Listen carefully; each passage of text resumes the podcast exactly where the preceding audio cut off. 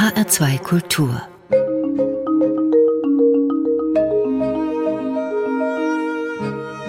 Doppelkopf. Am Tisch mit Johann Scheerer, Gastgeber ist Ulrich Sonnenschein. Johann Scheerer ist in erster Linie Musiker. Vielleicht kann man sogar so weit gehen zu sagen, die Musik hat ihn gerettet. Wir werden sehen. Er hat selbst Musik gemacht, am Anfang mit der Band Am Kahlen Aste.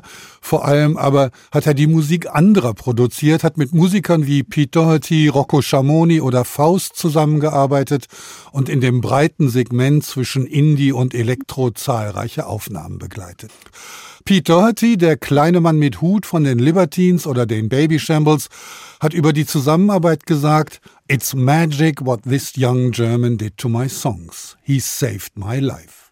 Also, wenn die Musik Johann Scheerer selbst schon nicht gerettet hat, so doch zumindest Pete Doherty. Worin diese Magie bestand, mit der Johann Scheerer die Songs von Pete Doherty bearbeitete, darauf werden wir im Lauf der nächsten Stunde zu sprechen kommen. Denn es gibt noch eine zweite Seite. Johann Scheerer ist der Sohn von Jan Philipp Reemtsma, der 1996 entführt wurde. Bei so einem Ereignis denkt man zuerst an den Menschen in Gefangenschaft, aber nur ganz selten an die Angehörigen. Das hat sich mit Johann Scherers Buch geändert. Unter dem grandios lapidar klingenden Titel »Wir sind dann wohl die Angehörigen« hat Johann Scherer die 33 Tage dauernde Entführung aus seiner Sicht geschildert, quasi als Spiegel zu Jan Philipp Reemtsmas Buch »Im Keller«. In einem jungen, ganz anderen Ton, aber nicht minder intensiv. Diese beiden Bücher, fast 20 Jahre voneinander entfernt, gehören unbedingt zusammen. Die Entführung ging zum Glück gut aus, die Täter wurden gefasst, der größte Teil des Lösegelds jedoch blieb, soweit ich weiß, verschollen. Und nun hat Johann Scherer noch einmal zurückgeblickt in die Zeit danach, wo alles wieder in Ordnung zu sein schien, sich das Leben aber dennoch drastisch verändert hatte. Mit Unheimlich nah ist nun das dritte Buch zu der Entführung erschienen und damit möchte ich beginnen. Hallo Johann Scherer. Ja, schönen guten Tag. Vielen Dank für die Einladung. Wie war es, diesen Prozess, den Sie damals als 14-, 15-Jähriger erlebt haben, quasi 20 Jahre später noch einmal aufleben zu lassen? Tja, ich habe im Grunde im Schreibprozess gemerkt, dass das überhaupt nichts ist, was jetzt in irgendeiner Form überraschend passiert oder ich so von 0 auf 100 wieder aufleben lasse. Gerade bei meinem ersten Buch habe ich gemerkt, dass ich das Buch im Grunde in den 20 Jahren davor schon fertig geschrieben hatte, in meinem Kopf. Und das Aufschreiben ging dann sehr schnell. Das Buch Unheimlich nah ist all denen gewidmet, die wissen, wie es war. Das sind nicht so viele, oder? Richtig, das sind nicht so viele und diese Widmung ist insofern bewusst gewählt, da das Buch ja ein Roman ist. Das habe ich jetzt nicht nur so genannt aus persönlichkeitsrechtlichen Gründen, sondern mein Leben ist gar nicht so spannend gewesen, dass ich das jetzt 1:1 akkurat in Buchform hätte bringen können. Es braucht da schon ein bisschen Fantasie und literarische Kniffe, damit auch eine gute Geschichte draus wird. Diejenigen, die wissen, wie es war, sind diejenigen, die der Wahrheit verpflichtet sind und nicht der literarischen Wahrheit des Buches. Genau, die Widmung ist so ein bisschen mit Augenzwinkern. Ich glaube, alle, die mich kennen und in dieser Zeit mit mir zu tun hatten, wissen, welche Anekdote im Buch wahr ist und welche wahrhaftig. Aber die Ärzte haben schon eine große Rolle gespielt. Zweifelsohne. Die Ärzte haben eine große Rolle gespielt. Die Ärzte spielen übrigens auch immer noch eine große Rolle in meinem Leben. Es gab eine längere Zeit, wo die Rolle ein bisschen kleiner war. Die Band übrigens auch inaktiver, aber ich auch musikalisch auf anderen Wegen. Ja, aber die sind ein konstanter Faden in meinem Leben geblieben. Das Böse hat gesiegt, schreiben Sie in Ihrem ersten Buch.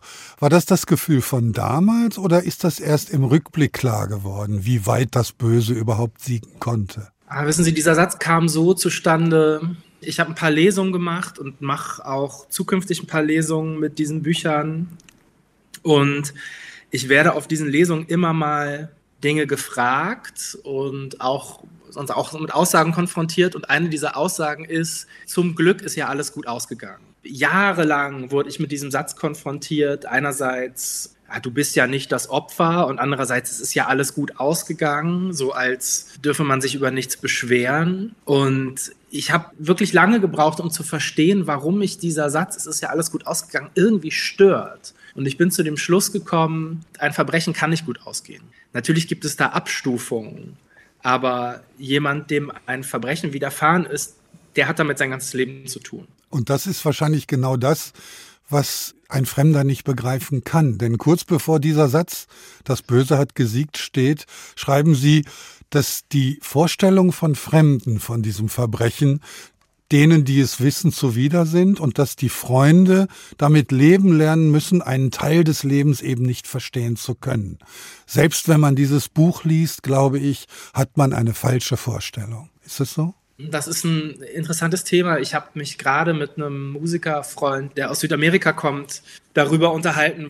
Der Freund hat das jetzt gerade gelesen und kam relativ traurig zu mir und sagte, dass ihm bewusst geworden ist, dass wir wahrscheinlich niemals eine vergleichbare Nähe haben können, wie die, die er zu anderen Freunden hat, weil es da eben so einen großen Teil meines Lebens geht, den er eventuell nie vollends nachvollziehen wird können. Insofern ist das Thema, was diese Nachvollziehbarkeit anbelangt, eben bei mir gerade extrem präsent.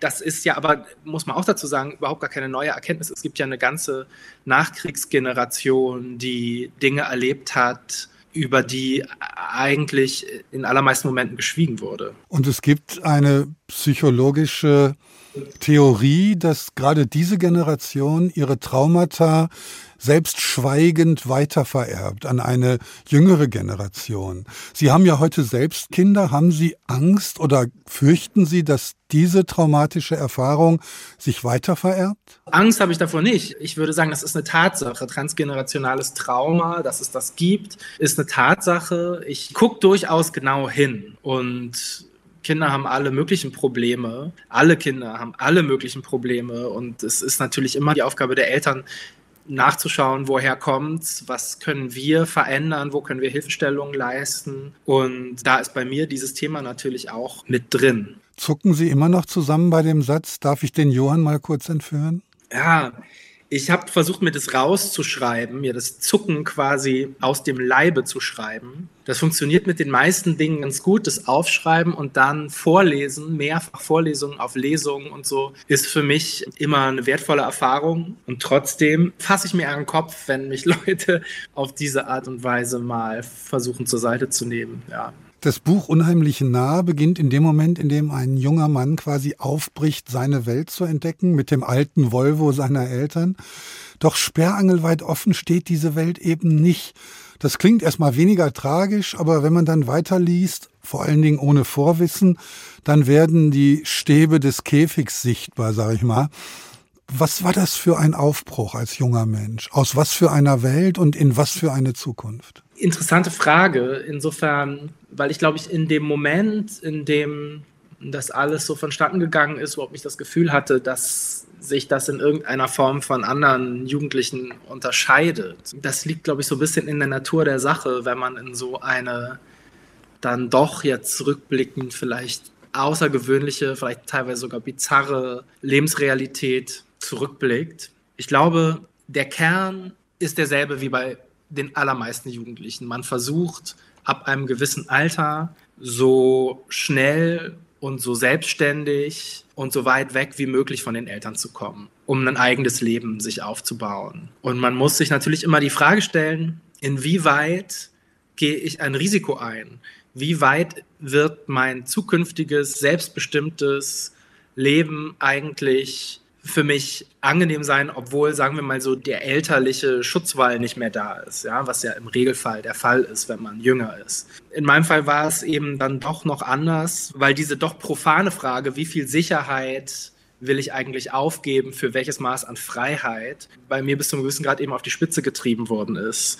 Durch diese Verbrechenserfahrung und das damit einhergehende Sicherheitsbedürfnis findet dieser Ablösungsprozess im Grunde wie durch ein Brennglas statt. Und das habe ich versucht, in dem Buch aufzuzeigen. Was ja sehr schön deutlich wird, ist, dass es einen gewissen Reifeprozess braucht, um das Verhältnis von Sicherheit und Freiheit einschätzen zu können.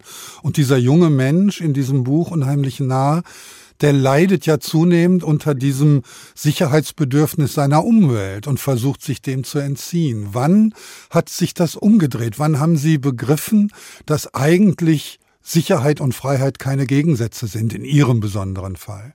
Ich weiß nicht, ob ich das letztgültig begriffen habe. Es gibt, glaube ich, immer wieder Momente, die jeder hat und die ich auch habe, wo man sich wirklich fragt, wie viel Sicherheitsverzicht gehe ich denn jetzt eigentlich ein? Ich glaube, gerade in letzter Zeit, wenn man sich die nachwachsende Generation so anguckt, auch durchaus die Generation, in der meine Kinder sich jetzt so bewegen, dann haben die ja nochmal ganz andere Ängste als wir. Also da geht es ja um wirklich substanzielle Existenzängste im Sinne vom Klimawandel und so weiter.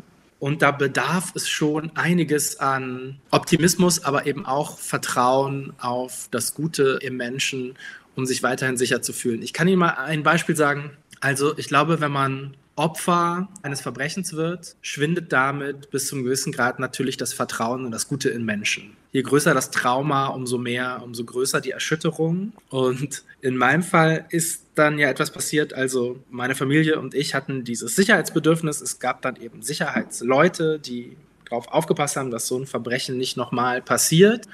Und übrigens waren wir auch nicht die einzigen Familien, die sich nach diesem Verbrechen, was ja sehr durch die Medien gegangen ist, eben Gedanken gemacht haben, wie man jetzt eigentlich das eigene Leben besser absichert als vorher. Und dann hat man es also mit Menschen zu tun, die dafür bezahlt werden, um auf einem aufzupassen. Und da muss man sich ja die Frage stellen, die machen im Grunde ja den Job, den auch, sagen wir mal, Entführer machen, nämlich sie observieren einen die ganze Zeit. Wissen, zu welchem Zeitpunkt man an welchem Ort ist und was man da macht und wann man wieder geht. Nichts anderes macht man, wenn man versucht, ein Verbrechen zu begehen. Und natürlich stellt man sich irgendwann die Frage, was passiert eigentlich, wenn irgendjemand kommt und denen beispielsweise mehr Geld bezahlt, um diese Information preiszugeben oder tatsächlich das Verbrechen zu begehen. Und da, und jetzt komme ich zum Punkt, hilft einem nur weiter, wenn man auf das Gute im Menschen vertraut. Insofern ist das, was mir da widerfahren ist, eigentlich ein perfektes Kontrastprogramm zur Opferwerdung, nämlich gezwungen zu sein, auf das Gute im Menschen zu vertrauen. Zumal man ja, wenn man Filme und Bücher mit Entführungsfällen liest, sehr viel häufiger ein Kind hat, das entführt wird, als einen Vater. Das heißt, die Angst, selber zum Opfer zu werden, ist dreifach gedeckt von fiktionalen Geschichten. Ja, jetzt mal so aus der Erwachsenenperspektive.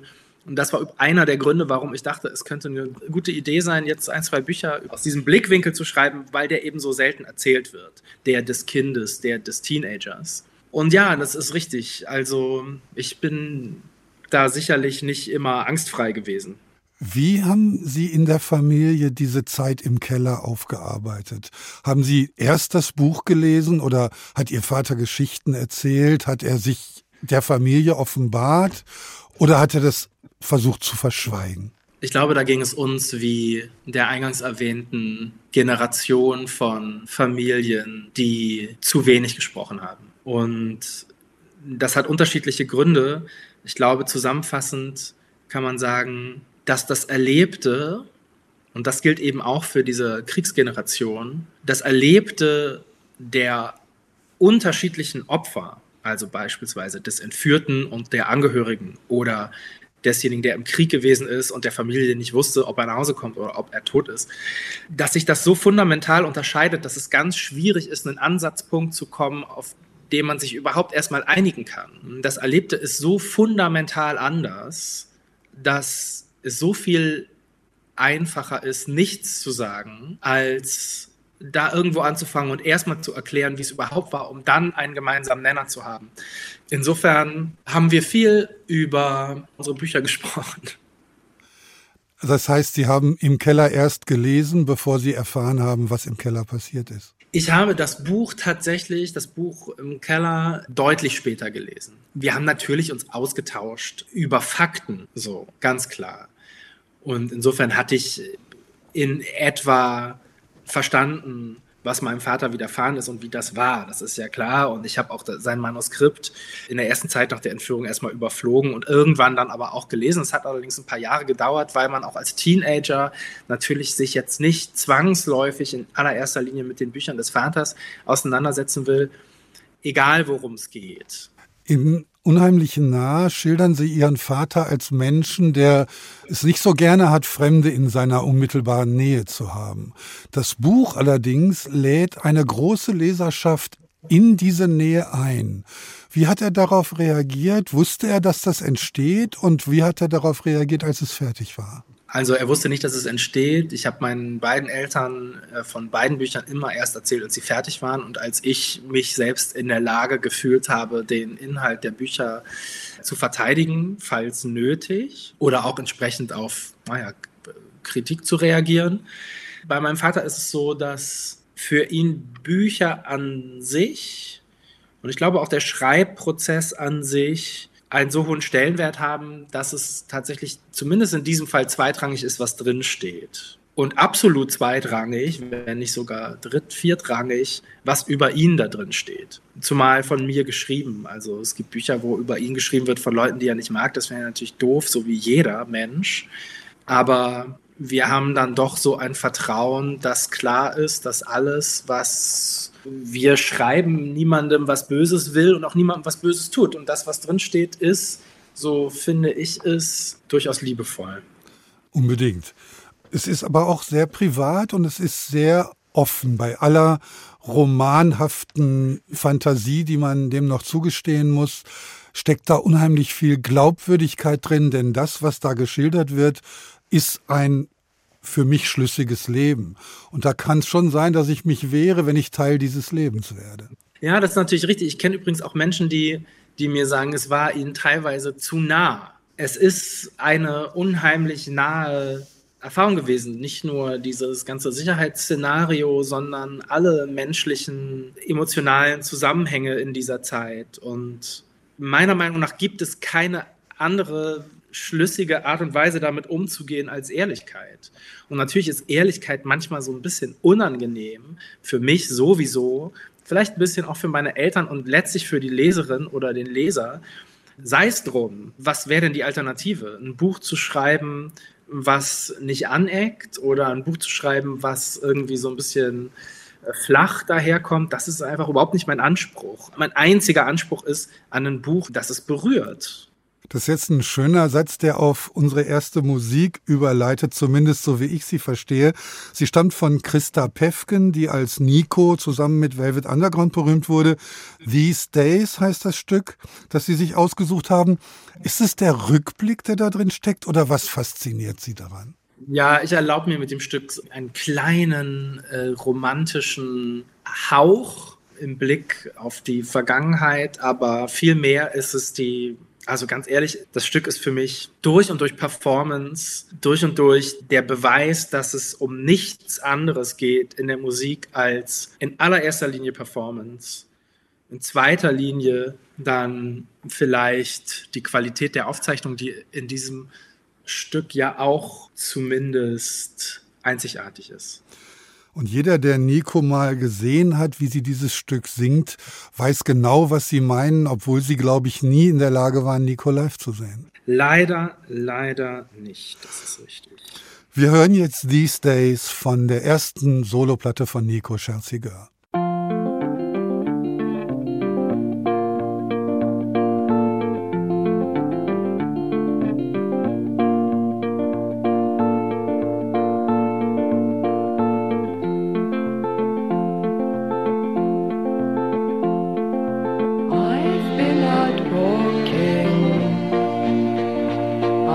These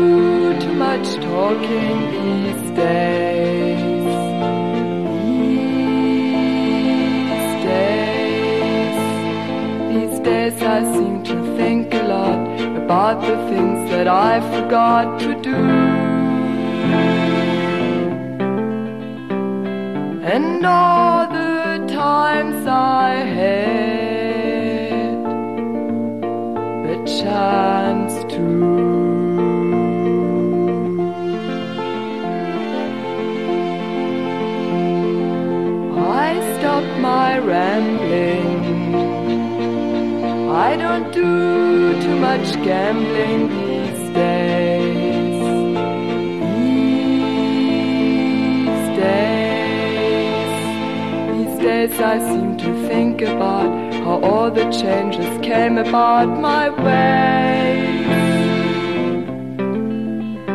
And I wonder if I'd see another highway.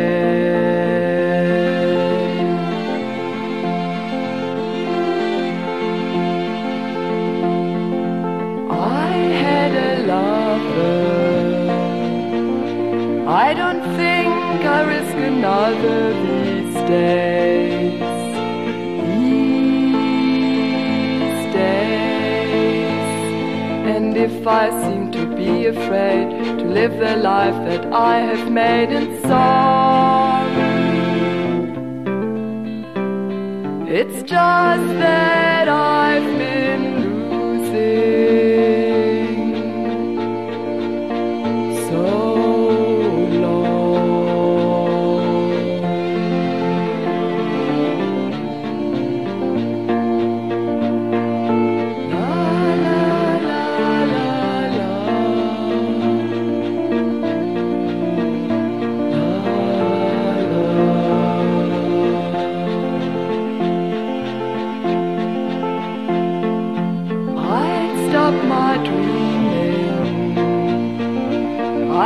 Do too much scheming these days. These days. These days I sit on cornerstones and count the time in quarter turns to 10. Please don't confront me with my failures.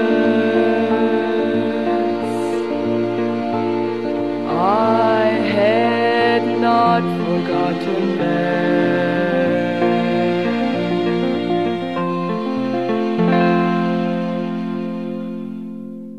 HR2 Kultur, weiterhin Gast im Doppelkopf ist der Autor und Musiker Johann Scheerer. Seine beiden Bücher, Wir sind dann wohl die Angehörigen und Unheimlich nah, behandeln die Zeit im Sommer 1996 während und nach der Entführung seines Vaters. Sie sind ja mit diesem Entführer Thomas Drach nochmal konfrontiert worden, das schreiben Sie in Unheimlich nah. Wie fühlt sich das an und denken Sie bis heute immer mal wieder an diesen Menschen, der ja gerade in diesem Jahr wieder erneut verhaftet wurde? Also ich kann ehrlich sagen, dass ich ein Leben abseits der Gedanken an diesen Menschen verbringe. Nichtsdestotrotz, also das waren jetzt zwei Fragen in einer. Ja, ich war bei diesen Gerichtsprozessen immer mal wieder da und habe erfahren müssen, dass es einen einfach nicht weiterbringt. Juristische Gerechtigkeit ist nichts, wovon man als Opfer in irgendeiner Art und Weise profitieren kann. Sicherlich auf einer intellektuellen Ebene, dass jetzt irgendwie jemandem Gerechtigkeit widerfahren ist oder so, aber fürs Rachebedürfnis oder für Heilung bringt es meiner Erfahrung nach nichts. Wie lange hat das eigentlich gedauert, diese Überwachung, oder ist es bis heute so? Ich beantworte diese Frage immer mit einer Gegenfrage. Wann wäre denn Ihrer Meinung nach ein guter Zeitpunkt, damit aufzuhören? Ja, den gibt's nicht, klar. Sie tragen ja den Namen Ihrer Mutter. War das von Anfang an als Schutzmechanismus gedacht? Und wie fühlen Sie sich? Fühlen Sie sich als ein Reemtsma? Wissen Sie was, also sollten Sie mal die Gelegenheit haben, mit Carla Reemtsma zu sprechen, dann würde ich Sie bitten, ihr diese Frage zu stellen. Das fände ich nämlich den viel interessanteren Kontext, ob sie sich eigentlich als eine Reemtsma fühlt in dem, was sie tut. Das würde mich wirklich interessieren.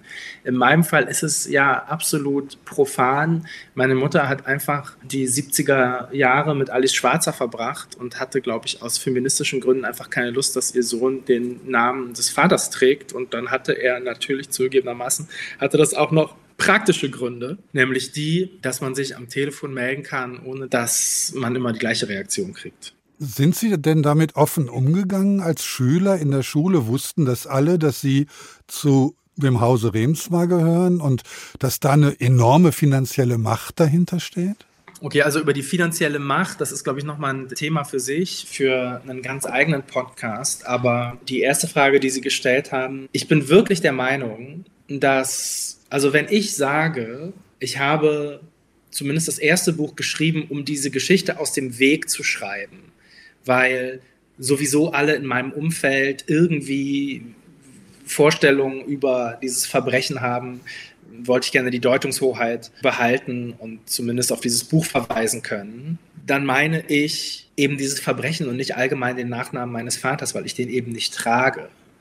Der Nachname meines Vaters ist durch dieses Verbrechen untrennbar damit verwoben. Und damit einhergehen einfach alle möglichen Fantasien und Vorstellungen, die aber eben in erster Linie mit diesem Verbrechen und dem damit zusammenhängenden Geld, Lösegeldzahlung, Dauer des Verbrechens, spektakuläre Entführungen und was da so alles durch die Bild-Zeitung und Springerpresse dieser Welt geistert. Insofern ist mein Name, glaube ich, weniger mit dem Namen meines Vaters verbunden, als mit dem Verbrechen, was mit dem Namen verbunden ist.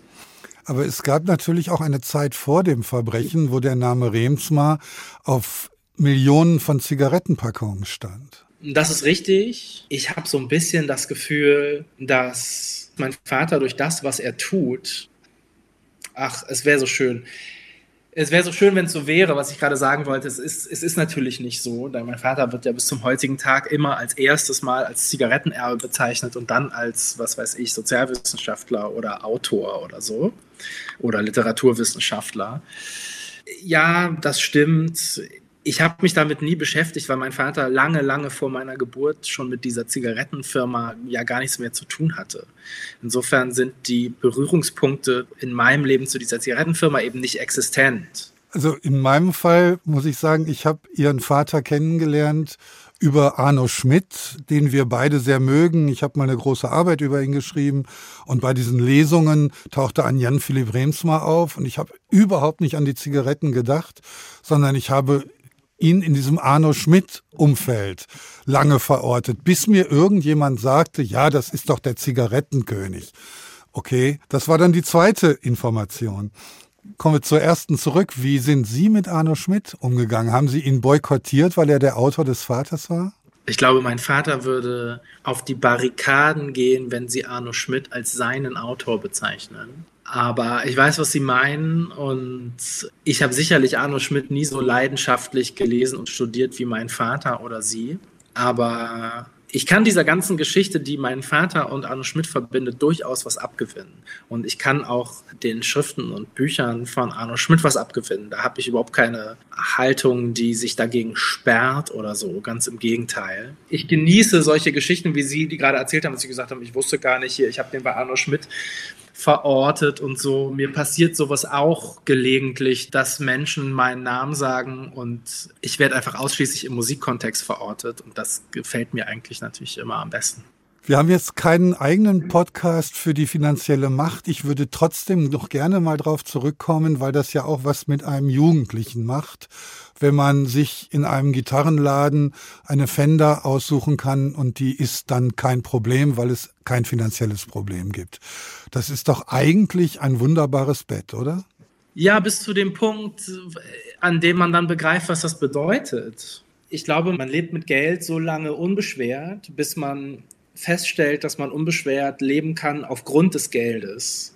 Und wenn man dann noch versteht, dass das einhergeht mit der gegenteiligen Situation vieler Menschen, dann muss man natürlich vieles hinterfragen. Und ja, natürlich ist es toll, als Jugendlicher eine Gitarre geschenkt zu bekommen. Natürlich ist es weniger toll, als Jugendlicher eine Gitarre geschenkt zu bekommen, quasi als Unterhaltungsgegenstand und Trostpflaster, weil der Vater gerade leider entführt ist und weil man irgendwie trotzdem einen schönen Geburtstag oder so haben will. Wie gesagt, das ist ein Thema für einen eigenen Podcast, der sicherlich gut werden würde. Wann haben Sie das überhaupt gemerkt, dass Geld eine andere Rolle spielt in Ihrer Familie als in den Familien Ihrer Freunde? In dem Moment, in dem mein Vater entführt worden ist, wegen Geld. Ich habe mich das die ganze Zeit gefragt. In dem Buch ist immer von dem Haus ihres Vaters und dem Haus ihrer Mutter die Rede. In meiner Familie, ich komme aus einer Arztfamilie, gab es das Auto meines Vaters und das Auto meiner Mutter. Und das war in den 60er, 70er Jahren schon viel. Aber dass zwei Häuser existieren, ist eigentlich, kenne ich bei niemandem. Insofern muss doch da auch schon klar gewesen sein, dass diese Familie anders ist. Ja, das sagen Sie so aus der Außenperspektive. Aus einer Innenperspektive ist es im Grunde für das Kind, ja, wir reden ja über ein Kind unter 13.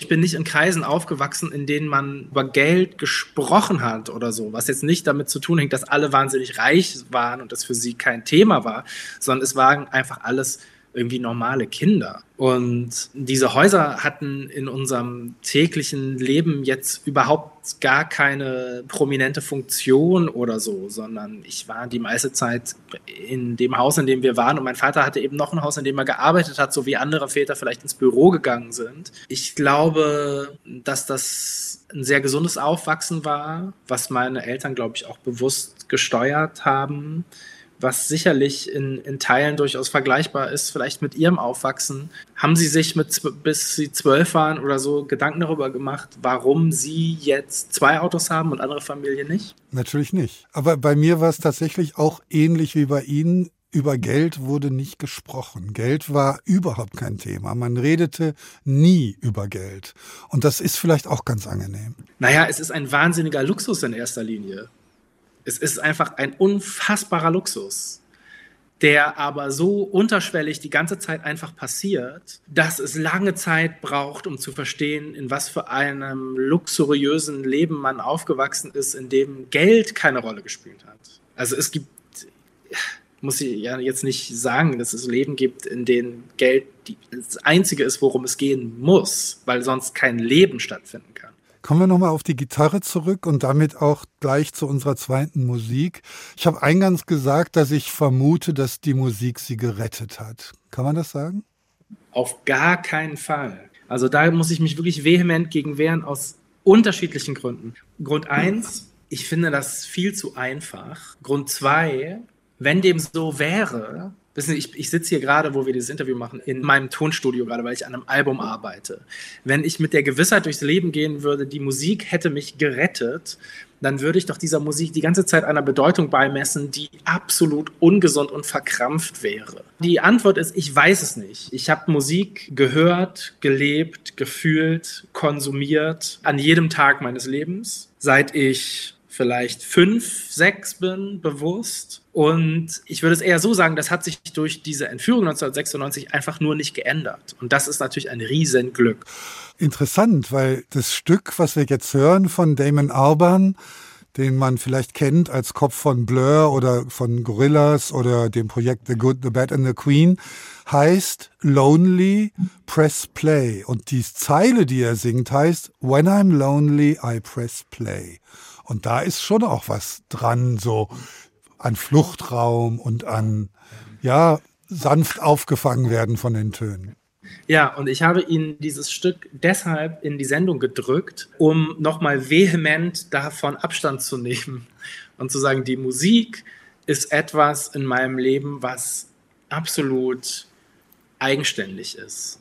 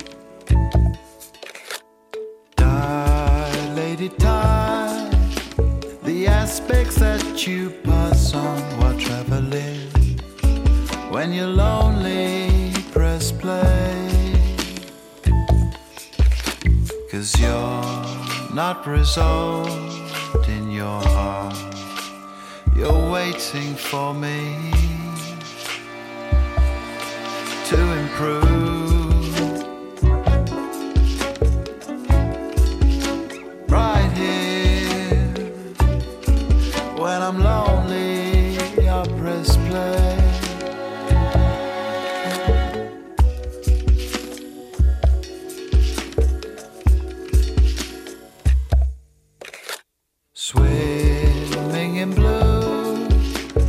After New Year into the mirror she flew. When I'm lonely, I press play. Can I get any closer? What only door can I bring to you?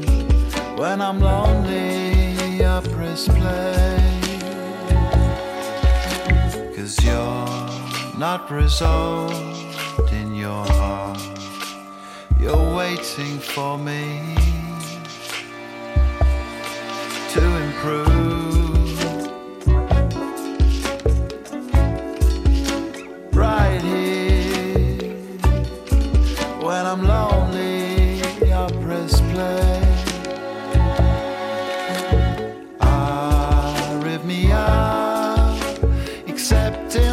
You live with uncertainty. If you're lonely, press play. Can I get any closer? Can I get closer? What any door can I bring to you? When I'm lonely, I press play. Cause you're not resolved in your heart. You're waiting for me.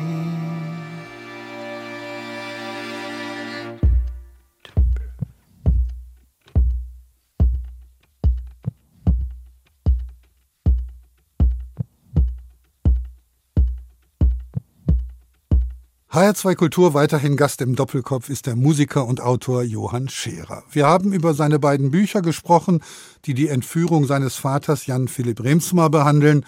Kommen wir jetzt zur Musik, die, das kommt auch in den Büchern zum Ausdruck, schon ein wichtiger Bestandteil seines Lebens ist. Also, es hat sie nicht gerettet, aber es ist trotzdem wichtig. Wie wichtig?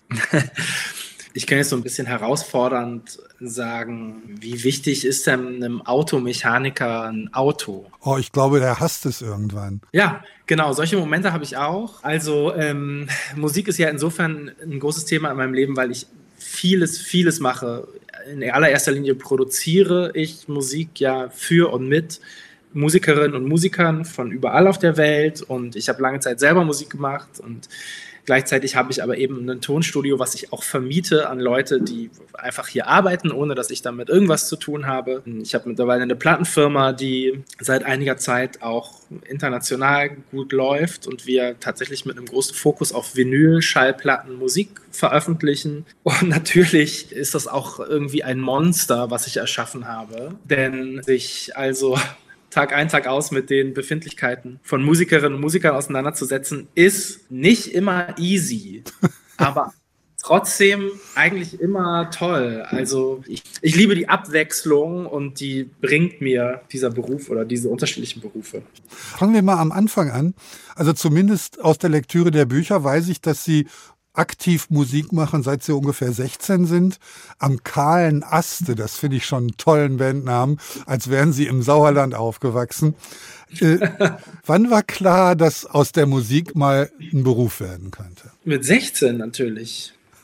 Wissen Sie, Sie lachen da und ich lache, ich schmunzel hier auch so ein bisschen auf meiner Seite der Unterhaltung, weil sich das so leicht dahersagt, aber es kommt mit einer Schwere, die ich Ihnen jetzt erzähle. Ich habe nie Musik aus Spaß gemacht und ich habe nie Musik aus Spaß produziert. Ich habe zwar Spaß währenddessen gehabt, es hat mir Spaß gemacht, aber der Anspruch war nie, Spaßmusik zu machen oder einfach just for fun oder so. Ich habe alles, was ich in der Musik in meinem Leben gemacht habe, mit einer wahnsinnigen Ernsthaftigkeit gemacht, auch wenn ich Spaß dabei hatte und habe. Und das hängt sicherlich einfach auch damit zusammen, dass ich irgendwie mit dem Gefühl lebe, ich könnte mir es nicht leisten, nicht ernsthaft an die Sache zu gehen. Mit dieser Band Am Kahlen Aste haben Sie einen Talentwettbewerb gewonnen und dann die Bermann-Brüder, die Bermann Brothers, wie sie sich dann international genannt haben, getroffen. Also Produzenten, die mit Coldplay, Sting und Caught in the Act wirklich großen Majors zusammengearbeitet haben. War das sozusagen der Wink von der großen Karriere, der erste Wink, wo man gesagt hat, ach, das ist jetzt der Schritt, den man machen muss und alles andere kommt von selbst? Ja, so hat sich das durchaus angefühlt. Das hat sich währenddessen so angefühlt, als wäre das jetzt der erste Schritt und dann geht's rund. Und rückblickend ist das einer von diesen Einstiegen ins Musikbusiness gewesen, von denen ich heute jungen Musikerinnen und Musikern immer abrate. Ich rate immer davon ab, in jungen Jahren einen Major-Deal zu unterschreiben, auch wenn man damit wahnsinnig viel Geld verdient, weil es meiner Meinung nach einfach kein gesundes Wachstum ist. Und wenn mir mein Vater irgendwann mal was an die Hand gegeben hat, dann doch den Satz, wer lange nach oben braucht, bleibt auch lange oben. Das beschreibt jetzt im Grunde den Weg, den es dann genommen hat mit Score. Also der Bandname hat sich geändert und das Umfeld hat sich geändert. Sie haben einen Plattenvertrag bei Epic Sony gehabt. Es gab mehrere Singles und ein Album und dann war plötzlich Schluss. Warum? Ja, weil die Kohle nicht gestimmt hat. Also wir haben einfach wahnsinnig viel Geld bekommen von der Sony und unserer Plattenfirma und von der BMG, unserem Verlag, und das hat sich nicht gerechnet. Der Musikverlag und die Plattenfirma haben damit gerechnet, dass das Album hunderttausende CDs damals ja noch verkauft, und was passiert ist, ich glaube, wir haben 10.000, 15.000 CDs verkauft. Heutzutage wäre das Nummer 1. Damals war es eine Woche Platz 97 in den deutschen Albumcharts und das war's, und dann haben die uns, wie man damals schon gesagt hat, gedroppt. Also sie haben einfach kein zweites Album mehr mit uns gemacht und dann mussten wir gucken, was wir machen, und im Grunde haben alle außer ich dann früher oder später mit der Musik abgeschlossen und ich habe einfach weitergemacht, und zwar absolut back to the basics. Ich habe einfach ein Tonstudio in einem Baucontainer gehabt für ein paar Jahre und dann ein kleines Studio in Gemeinschaftsarbeit mit einem Freund, was wir uns geteilt haben, und habe einfach angefangen, meine eigenen Platten selber aufzunehmen. Und dann aber eben auch Platten von anderen Leuten. Das klingt jetzt immer so ein bisschen idealistisch, wenn man sagt, der Erfolg ist die eine Sache, aber das sich selbst treu bleiben, das andere. Erfolg ist nicht kalkulierbar und diese ganzen schönen Sätze, die man so hört. Aber so ein bisschen was stimmt natürlich an allem. Haben Sie das Gefühl, dass Sie sich nicht verraten wollten und deswegen nicht erfolgreich wurden in diesem Bereich Popkultur? Nö, das Gefühl habe ich nicht. Ich hatte aber durchaus das Gefühl, dass ich... Wissen Sie, wir haben da in dieser Zeit, Ende der 90er, Anfang der 2000er, 100 Konzerte gespielt mit der Band, was jetzt erstmal nicht ganz wenig ist. Und wir haben teilweise vor 10.000, 15.000 Leuten gespielt. Die sind nicht alle wegen uns gekommen, aber wir haben Support gespielt für damals Raymond, die hier mit ihrem Hit Supergirl einfach wahnsinnig viele Leute gezogen haben. Wir haben bei The Dome gespielt, bei Viva Interaktiv und MTV waren wir überall. Und ich hatte einfach das Gefühl, ich habe das alles durch. Ich brauche das jetzt nicht unbedingt nochmal. Und das hat mir einfach eine gewisse Freiheit gegeben, erstmal was völlig anderes zu machen, weil ich gar nicht dahin wollte, wo ich herkam. Insofern war meine Position eigentlich sehr angenehm, weil ich in kürzester Zeit, nämlich innerhalb von diesen 2 Jahren, im Grunde das Musikgeschäft gefühlt einmal von oben bis unten durchgenudelt hatte. Und dann konnte ich erstmal ein paar Jahre einfach wirklich sehr entspannt experimentieren, ist, glaube ich, das richtige Wort.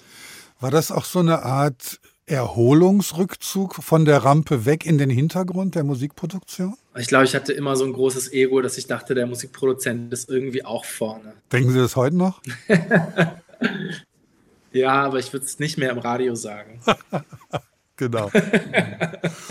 Ich habe mir mal die Homepage von Clouds Hill angeguckt und ist mir vieles aufgefallen, aber vor allen Dingen gibt es, ich glaube, sämtliche Cover, aber jedenfalls sehr viele. Und wenn man sich diese Cover anguckt, dann fällt eine sehr hohe ästhetische Qualität auf. Das geht meiner Ansicht nach nur bei Vinyl-Schallplatten. Ich bin großer Vinyl-Fan. Ich fand, die CD war immer nur ein Datenträger mit zu kleinem Booklet. Machen Sie Vinyl aus Leidenschaft oder weil das ein neuer boomender Markt ist? Also wenn Sie mich die Frage vor 5, 6 Jahren gestellt hätten, dann hätte ich gesagt, dass ich das aus einer soundästhetischen und allgemeinästhetischen Ansporn heraus mache. Genau, wie Sie gesagt haben, Vinyl ist einfach das schönere Medium. Mittlerweile ist es so, die Marge bei Vinyl ist einfach eine ganz andere als bei Streaming. CD kauft ja keiner mehr. Also gibt es nur noch Vinyl und Streaming. Download ist auch irrelevant geworden.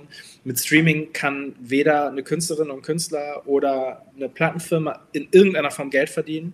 Bleibt nur noch Vinyl. Und wir haben in den letzten Jahren einfach viel Vinyl verkauft und das macht wahnsinnig großen Spaß, weil es so ein schönes Medium ist, weil man wirklich mit Nerds zu tun hat immer wieder und weil, wer hätte das gedacht?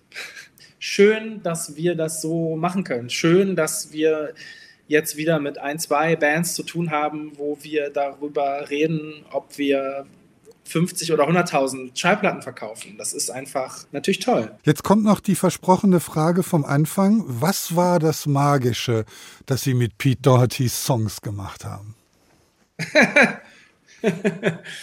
Ich glaube, ich habe eine Sache gemacht, die wirklich immer magisch ist. Ich habe ihm einfach so lange zugehört, wie es nötig war. Und das war in diesem Fall 3 Jahre. So lange hat der Produktionsprozess des Albums gedauert, plus minus so 1000 Tage. Und dabei ist dieses Album rausgekommen, was, ich höre das jetzt nicht regelmäßig, aber ich glaube, es ist ein Album, was einfach das widerspiegelt, was er macht. Und ich glaube, dass er so ein Album vorher noch nicht gemacht hat. Zumindest ist das das Fazit, was an mich herangetragen wird. Der einzige Grund, den ich für mich finden kann, wie das passiert ist, ist, dass ich mir die Zeit genommen habe, ihm gebührend zuzuhören. Unter den Leuten, die auftauchen in dem Repertoire der Stars oder derjenigen, die es noch werden wollen, ist er vielleicht der berühmteste international?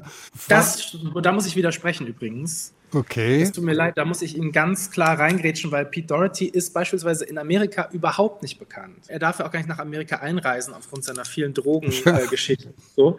Ich arbeite tatsächlich mit Menschen, beispielsweise einer Band namens The Mars Volta, die deutlich erfolgreicher und deutlich berühmter international ist. Das heißt vielleicht nicht unbedingt, dass wenn man den Namen The Mars Volta in England sagt, dass den mehr Leute kennen als Pete Doherty. Das könnte durchaus andersrum sein. Aber diese Band ist sicherlich international bekannter als er. Aber das jetzt nur als kleiner Nerd-Fact. Sehen Sie sich eher in dem Bereich Nachwuchs oder unbekanntere Bands oder eben Indie-Bands, die eben nicht groß auf Plakatwänden stehen, wenn sie irgendwo spielen, sondern eher im Line-Up von irgendwelchen Festivals?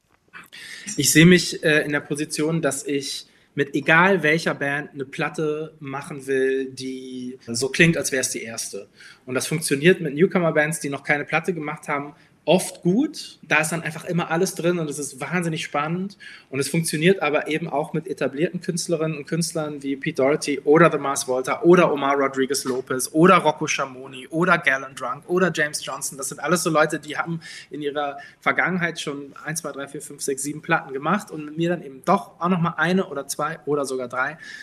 Und ich habe immer das Gefühl, es ist so ein bisschen Neustart. Und das ist immer mein Anspruch. Und ich habe jetzt das Gefühl, dass es dabei nicht darum geht, 100.000 Platten zu verkaufen, sondern dass es darum geht, etwas in die Welt zu bringen. Ja klar, aber wenn das dann noch 100.000 Platten verkauft, nee, also Spaß beiseite. Ich habe 2 Hüte auf, aber nie gleichzeitig. Wenn ich im Studio mit einer Band arbeite, egal wer es ist, geht es darum, eine richtig tolle Platte zu machen und nicht darum, möglichst viele Platten zu verkaufen. Der Schritt kommt später. Aber 3 Jahre zuhören kostet auch Geld. Das kostet auch Geld, das ist richtig. Und im Fall von Pete Doherty hat er das alles wieder reingeholt. Tatsächlich kommen wir zum Schluss unserer Sendung und haben noch eine Musik, die mir ganz toll gefällt, von der amerikanischen Indie-Rock-Musikerin Phoebe Bridgers, die gemeinsam mit dem Bright Eyes-Gründer Connor Oberst in dem Duo Better Oblivion Community Center spielt. Eine Platte gibt's bislang, ich hoffe, es kommen noch mehr. Das Stück Motion Sickness, aber das Sie sich ausgesucht haben, ist von der Zeit davor.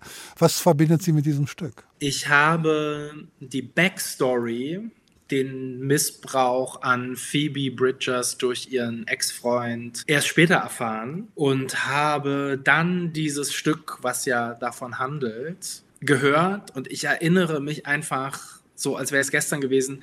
Ich saß im Auto und habe das Stück angemacht. Ich habe in so einem Podcast darüber gehört und sie fing an zu singen. Ich bin rechts rangefahren und habe auf mein Handy geguckt, habe in Apple Music diese Funktion angemacht, dass einem die Texte angezeigt werden, während das Stück läuft. Und habe es mir durchgelesen und habe eine Wahnsinns-Gänsehaut bekommen. Hier ist ganz anders geworden. Dieses Stück ist Wahnsinn. Und ich habe das Stück dann, glaube ich, in Dauerschleife 10-mal hintereinander gehört auf dem Rest der Fahrt. Es ist einfach ein Kunstwerk, von vorne bis hinten. Vielen Dank, Johann Scheerer, für das Gespräch. Am Mikrofon verabschiedet sich Ulrich Sonnenschein mit Phoebe Bridgers und dem Stück Motion Sickness.